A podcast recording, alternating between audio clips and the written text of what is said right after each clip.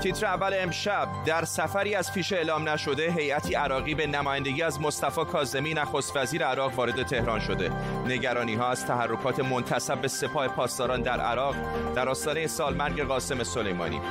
بمب های بی 52 آمریکا زیر ذره پرنده های سیاه غولپیکری که در نزدیکی حریم هوای ایران جولان می‌دهند.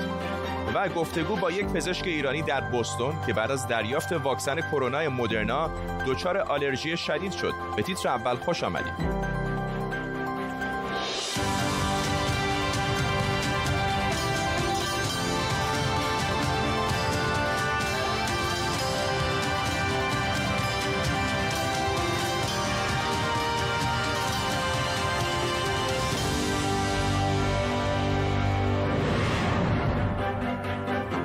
سلام به شما. ساعتی پیش یک هواپیمای بوینگ دولتی عراق با کد پروازی IA2 بدون اعلام قبلی وارد تهران شده. گزارش شده مسافران این هواپیما هیئتی به نمایندگی از مصطفی کاظمی نخست وزیر عراقند در آستانه سالمرگ قاسم سلیمانی نشانه هایی از افزایش تنش در منطقه به چشم می‌خوره. رئیس سازمان امنیت گروه حزب الله عراق هم نخست وزیر این کشور رو به بریدن گوشش تهدید کرده. همزمان روزنامه کویتی القبس هم به نقل از منابع ایرانی گزارش داده که سپاه پاسداران انقلاب اسلامی های آرش و هواپیماهای بدون سرنشین در عراق مستقر کرده. در طول برنامه آخرین تحولات در منطقه رو با همکارانم و همینطور کارشناسان برنامه بررسی می‌کنیم. پیش از همه بریم به عراق. همکارم ترسک صادقی از اربیل با ماست. ترسک تحولات خیلی زیاد بوده در ساعتهای گذشته. از تازه ترین ها به ما بگو.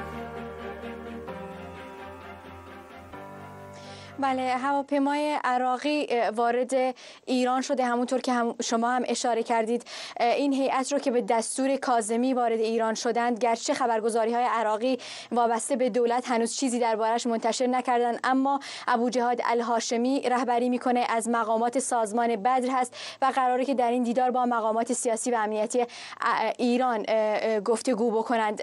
این سفر در حالی است که در چند روز گذشته خصوصا تنش بین گروه های مسلح نزدیک به ایران با دولت عراق شدت گرفته. بعد از دستگیری حسام زرجاوی از مقامات نظامی اصایب اهل الحق اصایب هنچند گفته که اون تحت شکنجه قرار گرفته و به زور اون رو وادار کردند که یعنی اقرار بکنه. الان پرونده سازی شده براش. این موجب شد که بعدا ابو علی اسکری از مقامات امنیت سازمان امنیت حزب الله عراق هم واکنش نشون بده و گفته که گوش مصطفی کاظمی رو می‌برن و نباید صبر محور مقاومت رو بسنجه. و باید شاهد این باشیم که نگرانی های اینجا البته در عراق هست در مورد تنش هایی که هست در بین گروه های مسلح نزدیک به ایران با نزدیک شدن به روز کشته شدن قاسم سلیمانی. و این رو هم معاون رئیس پارلمان عراق هم امروز تایید کرده بود که در این روز باید شاهد یک سری حالا اقداماتی باشند از سوی این گروه ها و این سفرها هم برای اینه که اونطور که ناظران میگن جلوگیری بکنن. از هر اقدامی که عراق رو وارد تنش هایی بکنه که منجر به جنگ داخلی بشه. اونطور که ناظران در عراق میگن. درست صادقی در اربیل عراق ممنونم از تو. در همین رابطه با روابط ایران عراق اینم بعد اشاره بکنم که کمی پیشتر خبرگزاری بلومبرگ خبری منتشر کرد و گفته که ایران صادرات گازش به عراق رو به شدت کاهش داده. می‌دونیم که دولت عراق برای تهیه برق در این کشور به شدت به گاز ایران احتیاج داره و این گمانه میره که اگر ایران گازش رو ادامه نده صادراتش رو به عراق ممکن عراق برای تولید برق با مشکل روبرو بشه. گفته شده دلیل این کاهش عدم پرداخت بدهی های عراق به ایران بوده.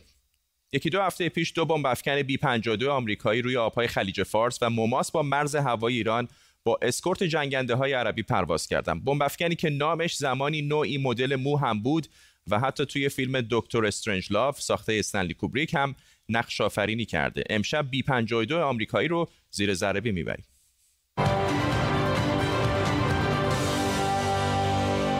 شب کریسمس سال 1972 میلادی مصادف با دیماه 1351 یک بمب افکن بی 52 که به الماس لیل معروف بود آماده میشه تا مراکزی رو در ویتنام بمباران کنه عملیاتی سری که به های کریسمس معروفه. الماس لیل اون موقع 20 سالش بود.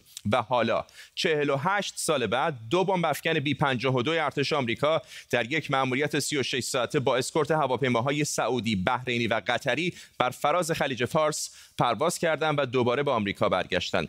یک نوع نمایش قدرت با هواپیماهای بی 52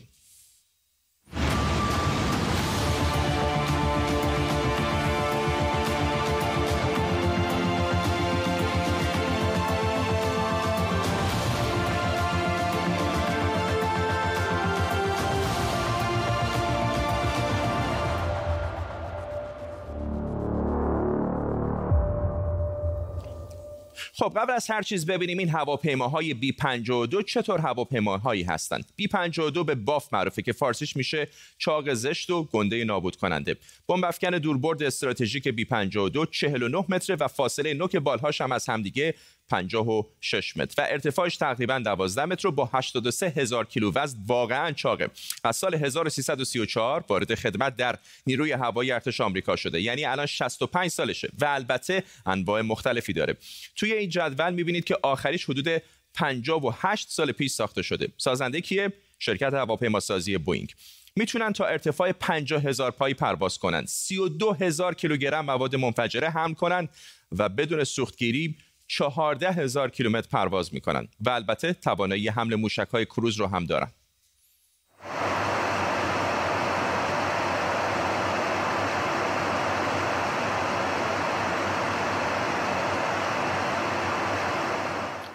و درست همین توانایی حمل موشک های کروزه که می‌تونه برای ایران نگران کننده باشه. اگر هیچ کشوری توی خاورمیانه به آمریکا اجازه استفاده از پایگاهش رو نده بی 52 می‌تونه از پایگاه خودش توی آمریکا بلند شه و از فاصله ایمن با موشک کروز به هدف حمله کنه بدون اینکه در تیررس ضد هوایی ها باشه. و بعد هم برگرده به آمریکا. مأموریتی که حدودا 36 ساعت طول می‌کشه. درست همونقدر که مأموریت اخیر این دوتا بمب افکن در خلیج فارس طول کشیده. این بمب افکن ها همینطور یکی از ازلاع سگانه اتمی ایالات متحده آمریکا رو هم تشکیل میدن. اینا سه تا اشن موشک های قاره پیمای زمین پایه موشک های قاره پیمای زیر دریایی پایه و بمب یا موشک های اتمی هواپایه سه زل برای اینکه مثلا اگر دشمن یکی از سه رو از کار انداخت حمله از جوانب دیگه همچنان امکان پذیر باشه. مثلا در کشاکش جنگ سرد بین شوروی و آمریکا گاهی تا دوازده فروند بمب افکن بی 52 مسلح به بمب اتمی 24 ساعته به کمک سوختگیری هوایی توی آسمون بودند که اگر شوروی به آمریکا حمله اتمی غافلگیر کننده ای کرد آمریکا بتونه جواب بده.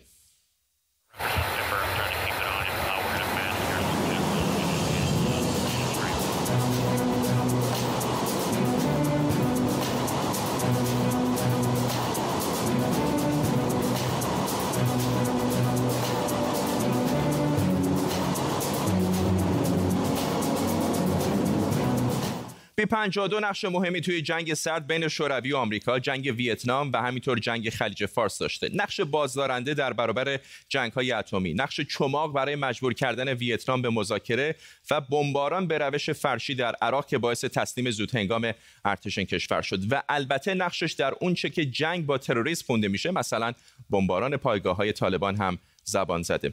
نمایش قدرت روی آبهای خلیج فارس به کنار دو تا بی 52 می‌تونن 364 هزار کیلومتر مربع رو روی آبها رصد کنند کمک نافهای جنگی باشند و حتی قادر به مینگذاری در اقیانوسا هم هستند بمبافکنی منعطف که قابلیت پشتیبانی از نیروهای هوایی و زمینی و دریایی رو هم داره.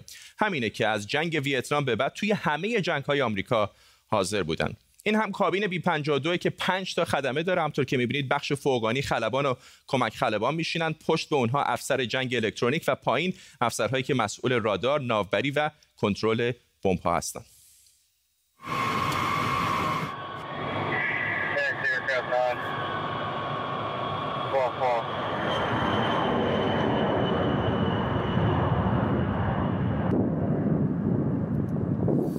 ارتش آمریکا بنا داره فعلا این پرنده ویرانگر رو نگه داره و هر از گاهی به مدد تکنولوژی های جدیدی که روی این فلز پیکر سوار کرده با مانوف های آسمانی سابقه و توانایی این بمب رو به خاطر بیاره. ارزندامی در برابر دشمناش بکنه و قوت قلبی برای متحدانش باشه. قول بیرحمی که هیچ بعید نیست توی آسمان ها صد ساله بشه.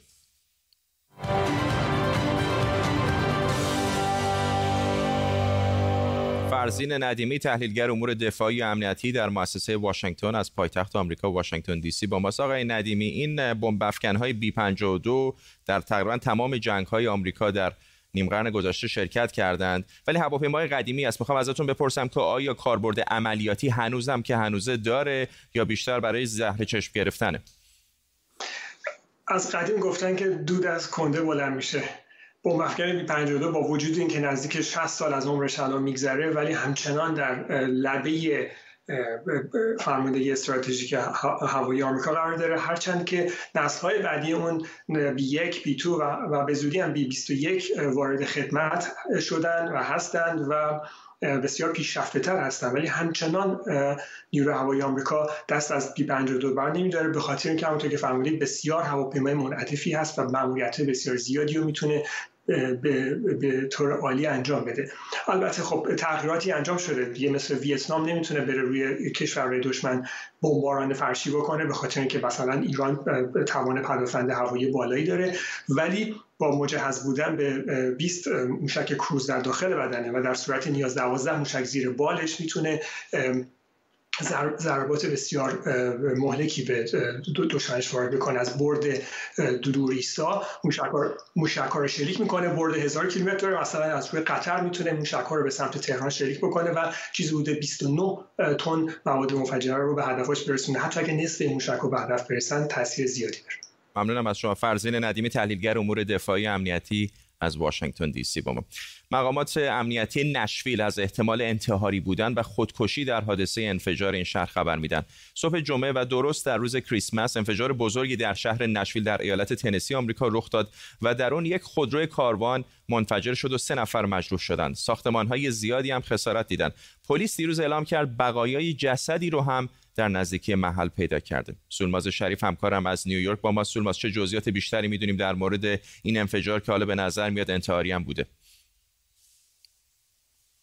ساعت پنج و نیم صبح روز جمعه همونطور که شما گفتین اداره پلیس نشویل گزارشی دریافت می‌کنه مبنی بر تیراندازی در خیابون دوم نشویل. پنج شش پلیس به محل اعزام میشن که اونجا در واقع پیام کامپیوتری صدای زنانه از داخل این ماشین آروی میشنون که اعلام می‌کنه تا 14 دقیقه دیگه بمبی اینجا منفجر میشه. اون شش پلیس در اون لحظه در واقع به خونه های اطراف میرن و محله رو خالی می‌کنن که در نهایت بمب ساعت 6 و نیم صبح منفجر میشه. یک ساعت پیش دقیقا پنج نفر از این شش پلیس در جمع خبرنگاران حاضر شدن و گزارشی از وضعیت اون لحظه دادن و همچنین بقیه مقامات آخرین اخبار رو اعلام کردن.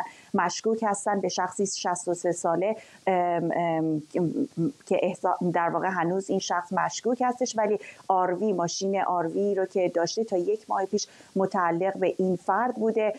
اف بی آی از مردم اطلاعات خواسته بود در 500 تماسی که با اف بی آی گرفته شده بوده درباره RV این شخص هم اطلاعاتی بوده و ماموران اف بی آی رو به سمت اون سوق داده. ممنونم از تو سولماز شریف همکارم از نیویورک. با ما اشاره بکنم این ماشین های RV در واقع ماشین های سفری یا کاروان هستن که اتاقکی دارن و میشه باشون سفر کرد. باز هم در آمریکا بالاخره مهلت ترامپ برای امضای لایحه حمایتی 900 میلیارد دلاری کنگره برای مقابله با پیامدهای اقتصادی کرونا دیشب تموم شد و ترامپ همونطور که گفته بود و به دلیل انتقاداتی که به این لایحه داشت اون رو امضا نکرد و حالا کمک بیکاری 14 میلیون نفر و همینطور طرح ممنوعیت تخلیه مستاجران متوقف میشه. سمیرا قرایی از واشنگتن با ما اشاره بکنم که کمی تاخیر داریم در ارتباطمون با سمیرا. سمیرا از تازه ترین ها بگو. الان وضعیت این 14 میلیون نفر چه خواهد شد؟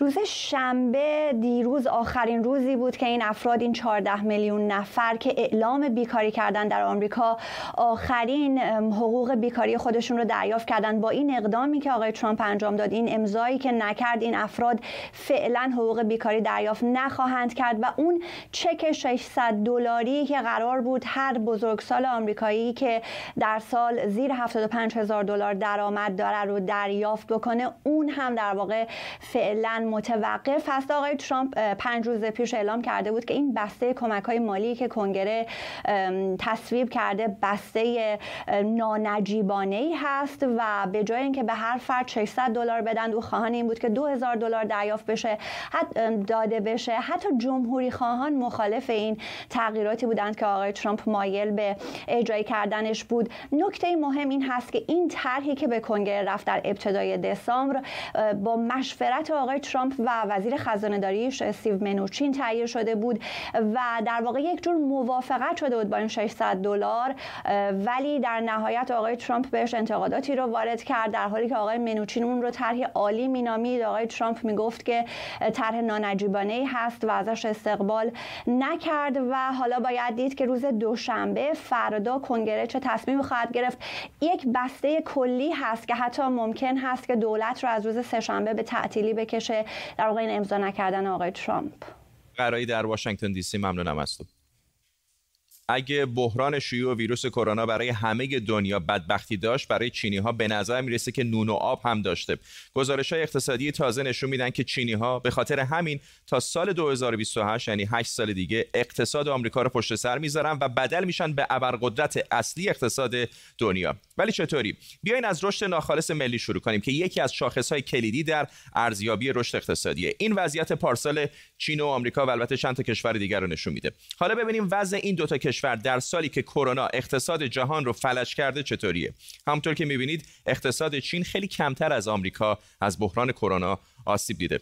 حالا بیان یک کمی این منحنی رشد ناخالص ملی رو عقب و جلو کنیم. سال 2000 یعنی درست 20 سال پیش وضعیت چین در مقایسه با آمریکا اینطوری هست که روی تصویر می‌بینید. خیلی از ما یا محصولات و حتی لباس و ماسک چینی تو خونه داریم. یا حتی گوشی موبایل کامپیوترمون حتی اگه برندهاشون آمریکایی باشن در واقع توی چین ساخته میشن. حالا بیاین به صادرات پارسال دو کشور نگاه کنیم. از نظر میزان بدهی آمریکا 104 درصد افزایش داشته و چین 50 درصد. بدهی آمریکا از چین بیشتره و هر سال هم افزایش پیدا کرده. این نمودار هم نشون میده که تعداد شرکت های بزرگی که جز 500 شرکت بزرگ دنیا هستند توی چین رو به رشد در حالی که تا چند سال پیش این جایگاه در اختیار آمریکا بود. اما در زمینه شاخص توسعه انسانی یعنی معیارهایی برای سطح زندگی مناسب چین هنوز خیلی از آمریکا عقبتره که یکی از دلایل اصلیش جمعیت زیاد و اختلاف گسترده بین مناطق روستایی و شهرهای بزرگه.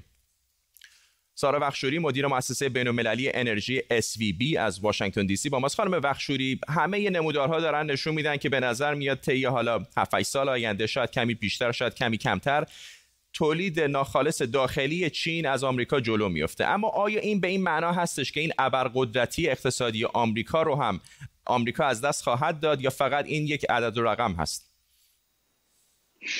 بله حتی چند سالی قبل از اینکه کرونا اتفاق بیفته این نگرانی در لایه های مختلف هم تصمیم گیری هم فکری و اکادمیک در آمریکا به وجود اومد که احتمال این تغییر ابرقدرت از آمریکا به چین اتفاق بیفته. به دلایل مختلف نه فقط اقتصادی بلکه شاخص های دیگه مثل قدرت نظامی چین در حال افزایش هست نفوذ چین در اقتصاد و در کل دنیا نفوذ سیاسیش در حال و نظامیش در حال افزایش هست کنترل بر آبراهای دنیا. بنابراین شاخص های مختلفی هستن و یکی از شاخص های مهم تکنولوژی و اینکه چین در رسیدن فرض به تکنولوژی های جدید مثل تکنولوژی های فضایی یا ربات روباتیک خیلی جلو افتاده. از شما سارا وخشوری مدیر مؤسسه بین‌المللی انرژی SVB از واشنگتن دی سی با ما. پزشک ایرانی به نام حسین صدرزاده متخصص بیماری های خون و سرطان شناسی در دانشگاه و مرکز پزشکی بوستون بعد از دریافت واکسن کرونا شرکت مدرنا به این واکسن آلرژی شدید نشون داده. این نخستین واکنش شدید مربوط به واکسن مدرنا است که گزارش شده. تزریق واکسن مدرنا از هفته پیش و فقط سه روز بعد از گرفتن مجوز از FDA یا سازمان غذا و دارو در آمریکا شروع شده. دکتر حسین صدرزاده. همین حالا از بوستون به ما پیوسته. آقای صدرزاده تعریف بکنید اول چه اتفاقی براتون افتاد و الان حالتون چطوره؟ سلام می‌کنم به شما فردا جان. ممنونم از دعوتتون. بله وقتی که واکسن مدرنا رو من تزریق کردن به من در بیمارستان باستن مدیکال سنتر من احساس تپش قلب داشتم به صورت خیلی شدید. و یکم صبر کردم که ببینم آیا این تپش قلب به صورت ترانزینت خواهد بود یا نه. بعد حدود دو سه دقیقه بعد که من به اتاق ابزرویشن منتقل شدم. احساس کردم که تپش قلبم خیلی بیشتر هست و سوال کردم که لطفا بیان علائم حیاتی من رو اندازه بگیرید و متوجه شدم که علائم حیاتی من ضربان قلبم 154 بود که برای اولین بار بود که می‌دیدم. و بعد از حدود دو سه دقیقه احساس کردم که تمام بدنم خیس شده و فشار خونم به شدت افتاده بوده. رنگم کلا pale شده بود. و اینکه می‌دونستم که الان توی anaphylactic shock هستم. چون این سابقه رو من داشتم به مواد غذایی دریایی در قبل و این تجربه رو داشتم و خودم داروی خودم رو به خودم تزریق کردم. injection ی که EpiPen رو که همراه خودم داشتم رو خودم تزریق کردم و به اورژانس منتقل حالت انرژی همون آلرژی همون حالتی بود که دفعات پیش هم داشتید یا متفاوت بود از اون؟ نه حالت آلرژی همون حالت بود ولی شدتش بیشتر بود. یعنی حالت ضربان قلب و تنگی نفسی که احساس کردم بیشتر از حالت حالتهای آلرژی شلفیش که قبلا داشتم بود. خیلی متاسفم. و... تجربه خیلی ترسناکی باشه در اون لحظه که تازه واکسن هم زدید. اما می‌خوام بپرسم که چقدر الان این براتون باعث نگرانی هست در مورد این واکسن و توصیهتون به دیگران چه از کسانی که مثلا آلرژی مشابه دارد دارن بهشون پیشنهاد می‌کنید این واکسن رو بزنن و اگر می‌زنن تحت چه شرایطی بزنن؟ بله سوال بسیار خوبی هست. برای خود من که این تجربه رو داشتم خب مسلما واکسن شماره مرحله دو رو نمی‌زنم. من پیشنهادم برای کسانی که این واکسن رو می‌زنن این که آلرژی خودشون رو بشناسن. و اینکه اگر سابقه آلرژی شدید دارن و توی گروه های ریسک هستن تو گروه های ریسک افرادی هستن که بیماری قلبی ریوی دارن اینا حتما واکسن خودش رو در یک جاهای بیمارستانی بزنن که اگر نیاز باشه و اتفاقی بیفته کادر پزشکی و کادر درمانی آماده اونجا باشه. دکتر سرزاده چون فرصتمون کمه خیلی کوتاه می‌خوام ازتون بپرسم آیا با مسئولان شرکت مدرنا هم تماس گرفتید؟ اونا در جریان هستن. بله من اول ایمیلی که دادم به مدرنا صحبت کردم و قراره که باهاشون هفته آینده صحبت بکنیم و بهشون گفتم که من آمادگی همه جور همکاری رو دارم که بتونن از خون من یا از سرم من بتونن اطلاعات جدیدی پیدا بکنن. سپاسگزارم از شما دکتر حسین سرزاده متخصص بیماری های خون و سرطان شناسی دانشگاه و مرکز پزشکی بوستون از همین شهر در ایالت ماساچوست با ما.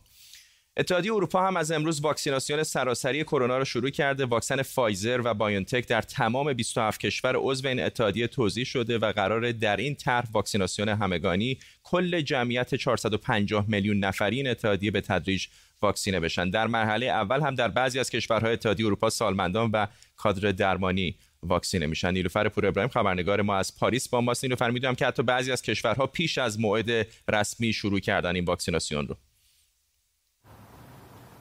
بله از دیشب بر کشورها مثل آلمان شروع کردن به دلیل اینکه میگن وقت تنگه و باید هرچه سریعتر افراد رو ایمن بکنن در مقابل این ویروسی که حالا نوع جهش یافتش در حداقل هشت کشور اروپایی شناسایی شده و سرعت سرایت اون در نتیجه بیشتره یک زن 101 ساله آلمانی اولین کسی که در آلمان این واکسن رو گرفته و در کشورهای دیگه مثلا ایتالیا یک پرستار در همون بیمارستانی که اولین زوج چینی که ویروس رو به ایتالیا آورده بودن در اونجا بوده. این در واقع واکسن به او تزریق شده. در کشورهای دیگه هم بر اساس اولویت هایی که تعیین کردن معمولا به افراد مسن و کادر درمانی با یک سری اولویت های مشخص در مراحل مختلف تزریق میشه. یکی از مشکلاتی که فرانسه باهاش رو به روی راضی کردن مردم به زدن واکسن در فرانسه مردم به شدت بی‌اعتماد هستن. هستن به واکسن و همینطور دولت فرانسه به خاطر همین میگن 44 در 40 درصد از مردم فقط گفتن که این واکسن رو می‌زنن و برنامه دولت اینه که تا حدودا اوایل تابستان 15 میلیون نفر و بعد از اون کل جمعیت رو واکسینه بکنن جمعیت بزرگسال رو. این واکسن ها فعلا از همونطور که گفتی از فایزر تهیه شده ولی اتحادیه اروپا به شرکت های دیگه هم سفارش داده تا در صورت نیاز از واکسن های دیگه هم استفاده کنه و میگه یک تیم نظارت رو هم تشکیل داده که به طور مشخص از مؤسسات و پزشکان و پژوهشگران هستن و به طور روزانه بررسی می‌کنن نتایج نتایج و وضعیت افراد رو برای اینکه ببینن این واکسن چطور عمل می‌کنه. ممنونم از تو نیلوفر پور ابراهیم خبرنگار ما در پاریس ماما. خب قبل از پایین برنامه این رو هم بگم که پلیس تهران کمی پیشتر گفته که شمار جان باختگان حادثه ریزش بهمن در ارتفاعات توچال به دوازده نفر رسیده. سرهنگ محمد مقدسی فرمانده یگان کوهستان گفته عملیات تجسسی حالا به پایان رسیده و اجساد دوازده نفر از کوهنوردانی که روز جمعه مفقود شده بودند پیدا شده. متاسفم برای خانواده هاشون تصاویر چهار نفر از اونها که منتشر شده رو در انتهای برنامه پخش می‌کنیم. تا برنامه بعدی بدرود.